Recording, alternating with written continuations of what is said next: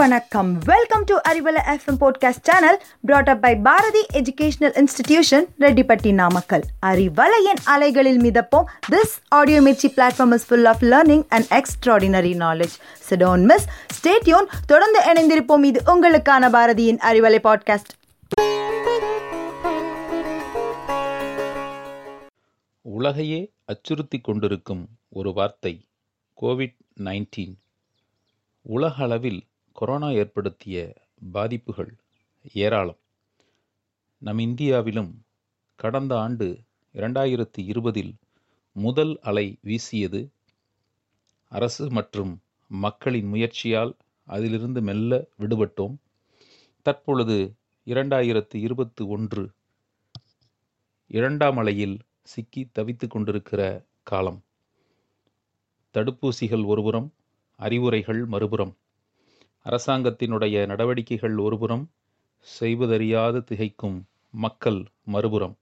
ஒவ்வொரு நாளும் தொலைக்காட்சிகளில் காட்டப்படும் எண்ணிக்கைகள் இதய துடிப்பை எகிரச் செய்கிறது. மாண்டவர்கள் சிலர் மீண்டவர்கள் பலர். இந்த இக்கட்டான நோயை எதிர்கொள்வது எப்படி என ஒவ்வொருவரும் சிந்தித்து கொண்டிருக்கும் இந்த தருணத்தில் நாம் என்ன செய்ய வேண்டும்? சிந்திப்போம். அறிவலை நேயர்களே இந்த பெருந்தொற்று காலத்தில் தொற்றினால் பாதிக்கப்பட்டு மருத்துவமனையிலிருந்து சிகிச்சை பெற்று குணமடைந்த ஒரு அரசு பள்ளி ஆசிரியரின் நேர்காணலை உங்களுக்கு வழங்குவதிலே பெருமகிழ்ச்சி அடைகிறோம். எருமப்பட்டி அரசு பள்ளியின் ஆசிரியர் செந்தில்குமார் அவர்கள் கொரோனா தீநுண்மையினால் பாதிக்கப்பட்டு குணமடைந்தவர். அவரை சில கேள்விகள் கேட்பதன் மூலமாக நமக்கும் தெளிவு கிடைக்கும் அல்லவா வணக்கம் செந்தில்குமார் ஐயா. பெருந்தொற்று காலத்தில் இருக்கிறோம். உங்கள் அனுபவம் நிறைய பேருக்கு பயன்படும். தாங்கள் எத்தனை நாள் மருத்துவமனையில் இருந்தீர்கள்? ஒரு தனியார் மருத்துவமனையில் எட்டு நாள் தீவிர சிகிச்சை எடுத்துக்கிட்டேன். கொரோனா பாதிப்பு பற்றி சொல்லுங்களேன்.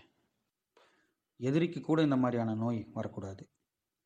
எத்தனையோ கொள்ளை நோய்களை பற்றி கேள்விப்பட்டிருக்கிறோம் படிச்சிருக்கிறோம். ஆனால் இன்னைக்கு இந்த உலகமே இந்த கொரோனா கொடிய தொற்றை கண்கூடாக பார்க்குது மக்கள் கொத்து கொத்தா சாகுறாங்க. கொடுமையிலையும் கொடுமை இது. உங்களுக்கு இதனால என்னென்ன உடல் உபாதைகள் அல்லது தொந்தரவுகள் ஏற்பட்டன? ஒரு நாலு நாள் கடுமையான காய்ச்சல் நூறு டிகிரிக்கு மேலே.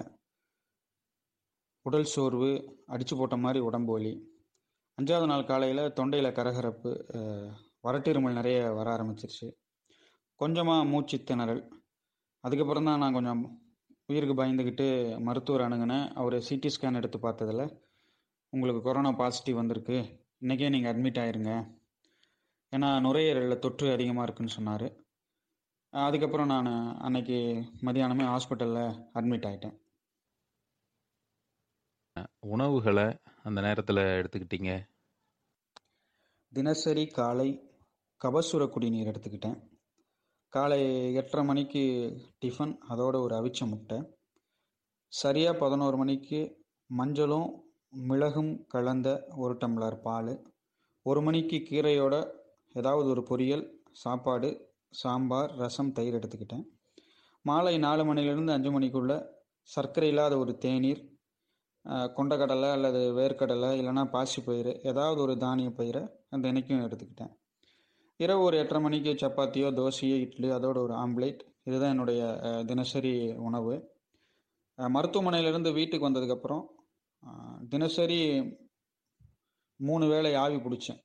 வெந்நீரில் மஞ்சத்தூள் நொச்சி இலை வேப்பிலையை போட்டு ஆவி பிடிச்சிக்கிட்டேன். ரெண்டு மணி நேரத்துக்கு ஒரு தடவை வெந்நீரில் உப்பு கலந்து வாயை கொப்பிடிச்சேன். தொடர்ந்து இப்படி ஒரு முப்பது நாற்பது நாள் பண்ணிக்கிட்டு வந்ததுனால உடம்புல நோய் எதிர்ப்பு சக்தி அப்படிங்கிறது கொஞ்சம் கொஞ்சமாக எனக்கு அதிகமாச்சு. நீங்கள் மருத்துவமனையில் இருந்தபோது மருத்துவர்கள் செவிலியர்கள் எந்த வகையில் உங்களுக்கு உதவியாக இருந்தாங்க? உள்ளபடியே சொல்லணும்னா மருத்துவர்களும் செவிலியர்களும் நடமாடும் தெய்வங்கள் தாங்க.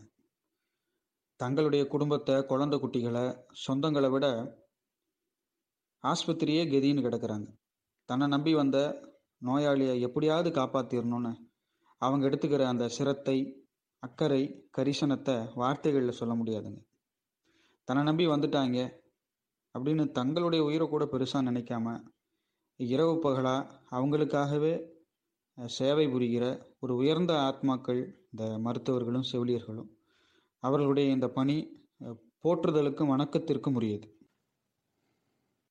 வீட்டுக்கு வந்த பிறகு உங்களுடைய உடல்நிலை எப்படி இருந்தது? வீட்டுக்கு வந்ததுக்கப்புறம் என்னை ஒரு பதினஞ்சு நாள் தனிமைப்படுத்திக்கிட்டேன். மருத்துவருடைய ஆலோசனைப்படி ஒரு வாரம் மாத்திரைகளையும் மருந்துகளையும் வீட்டில் எடுத்துக்கிட்டேன். மருத்துவமனையில் நான் சிகிச்சை எடுத்துக்கிட்டதுனால அங்கே கொடுத்த மருந்துகளால் என்னுடைய உடலினுடைய சர்க்கரை அளவு கூடிருச்சு. அதனால் மருத்துவர் என்னை ஒரு நாளைக்கு மூன்று வேளை இன்சுலின் போட்டுக்க சொன்னார். அதனால் இன்சுலின் போட்டுக்க வேண்டிய ஒரு சூழ்நிலை ஏற்பட்டுச்சு. அப்புறம் ஆன்டிபயோட்டிக்கை அதிகரிக்கிற மாத்திரைகளை ஒரு வாரம் எடுத்துக்கிட்டேன்.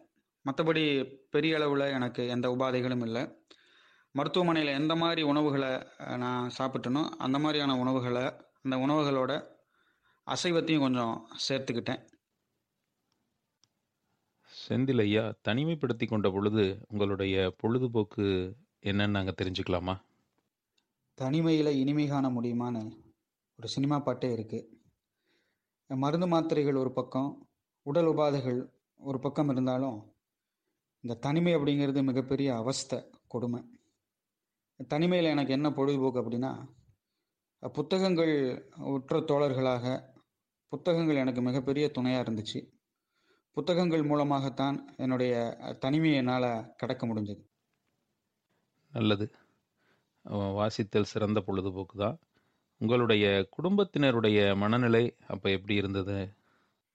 இதை எப்படி சொல்கிறதுன்னு தெரிலங்க ஏன்னா மற்ற நோய்களுக்கும் கொரோனாக்கும் ஒரு பெரிய வித்தியாசம் இருக்குங்க. மற்ற பிரச்சனைகள் ஏதாவது உடம்புல வந்து மருத்துவமனையில் சிகிச்சை எடுத்தோம்னா அம்மாவோ அப்பாவோ பொண்டாட்டியோ பிள்ளைங்களோ பார்த்துக்குவாங்க கூட இருப்பாங்க. அது ஒரு பெரிய நம்பிக்கையாகவும் ஆறுதலாகவும் இருக்குங்க. ஆனால் இந்த நோய் அப்படி இல்லைங்க. கொரோனா நோயாளி மருத்துவமனையில் அனாதையாக ஒரு பக்கம் பெற்றவங்க பொண்டாட்டி பிள்ளைங்க வீட்டில் அவரை நினச்சிட்டு இன்னொரு பக்கம் இது ஒரு பெரிய அவஸ்தைங்க. உளவியலாக கொரோனா நோயாளிகளுக்கு இதனால் தன்னம்பிக்கை குறையுது. அது கூட நிறைய பேர் செத்து போகிறதுக்கு ஒரு காரணமாக இருக்கலாம் நான் நினைக்கிறேன். இந்த நோய் தொற்றுனால உங்களுக்கு நிறைய செலவாகிட்டு தான் ஏன் கேட்குறேன்னா மற்றவங்களுக்கும் இதை பற்றி ஒரு ஐடியா கிடைக்குமே அதுக்காக தான் ஒரு ரெண்டு லட்ச ரூபா செலவாயிருச்சு. நான் தனியாக ஸ்டார் ஹெல்த் இன்சூரன்ஸ் போட்டிருந்தேன். அதனால் ஓரளவு என்னுடைய பொருளாதார நெருக்கடியை சமாளிக்க முடிஞ்சது. இப்போ நிறைய இன்சூரன்ஸ் கம்பெனிகளில் கொரோனாவுக்குன்னு இன்சூரன்ஸ் தனியாக இருக்குது தயவுசெய்து அந்த இன்சூரன்ஸை நீங்கள் போட்டுக்கோங்க. இப்போ பொருளாதார நெருக்கடியிலிருந்து உங்களை நீங்கள் காப்பாற்றிக்கிறதுக்கு அது பெரிய உதவியாக இருக்கும். நிறைவு கேள்வி. அறிவலை நேயர்களுக்கு உங்கள் அறிவுரை என்ன? நான் ஒன்றும் புதுசாக சொல்ல போகிறதில்ல இதுவரைக்கும் கொரோனா தடுப்பூசி போட்டுக்கலன்னா உடனடியாக கொரோனா தடுப்பூசி போட்டுக்கோங்க. தயவு செய்து வீட்டை விட்டு வெளியே போகாதீங்க. ஒருவேளை போக வேண்டிய சூழ்நிலை ஏற்பட்டுச்சுன்னா முகக்கவசம் மிகப்பெரிய ஆயுதம். மாஸ்கை கலட்டாதீங்க. ஆரோக்கியமான உணவுகளை அன்றாடம் சாப்பிடுங்க. ஒருவேளை கொரோனாவுக்கான அறிகுறி உங்கள் உடம்புல உங்களுக்கு தெரிஞ்சதுன்னா தாமதிக்காமல் சரியான மருத்துவரை உடனே சந்தித்து முறையான சிகிச்சை எடுத்துக்கிட்டீங்க அப்படின்னா கொரோனாவில் இருந்து நீங்கள் மீண்டறலாம் கொரோனாவை வெல்வதற்கு நமக்கு விழிப்புணர்வு வேணும். விழிப்புணர்வோடு இருங்க. கொரோனாவை நம்மளால் வெல்ல முடியும். என்னுடைய அனுபவத்தை உங்களுக்கு நான் ஷேர் பண்ணியிருக்கேன். இது உங்களுக்கு பயனுள்ளதாக இருக்கும்னு நான் நம்புகிறேன் இப்படி ஒரு வாய்ப்பை ஏற்படுத்தி கொடுத்த பாரதி பள்ளியினுடைய செயலர் அம்மா அவர்களுக்கும் மிக அழகாக தேவையான சரியான கேள்விகளை கேட்ட நண்பர் நாராயணமூர்த்தி அவர்களுக்கும் பாரதி பள்ளிக்கும் என்னுடைய வணக்கங்களையும் நன்றிகளையும் சொல்லிக்கிறேன். நன்றி வணக்கம். மிக்க நன்றி செந்தில்குமார் ஐயா. உங்கள் வருகைக்கும் அறிவலைக்கான நேர்காணலுக்கும் நன்றி வணக்கம்.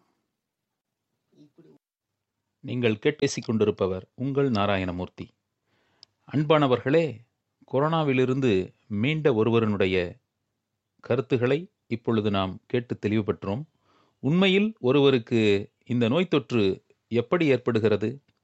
அறியாமையினாலா அல்லது அறிவுரைகளை கடைபிடிக்காததனாலா முகக்கவசத்தை அணிவது கைகளை சுத்தமாக கழுவுவது சமூக இடைவெளியை கடைபிடிப்பது எந்த தனி நபரிடமும் நெருக்கம் பாராட்டாமல் தகுந்த இடைவெளியில் நின்று பேசுவது.